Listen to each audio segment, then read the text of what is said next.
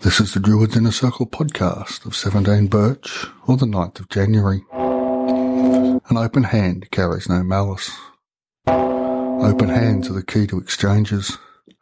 As open borders are the key to trade between nations, so an open-handed approach to others of like mind leads to exchanges of love, life, prosperity, and truth.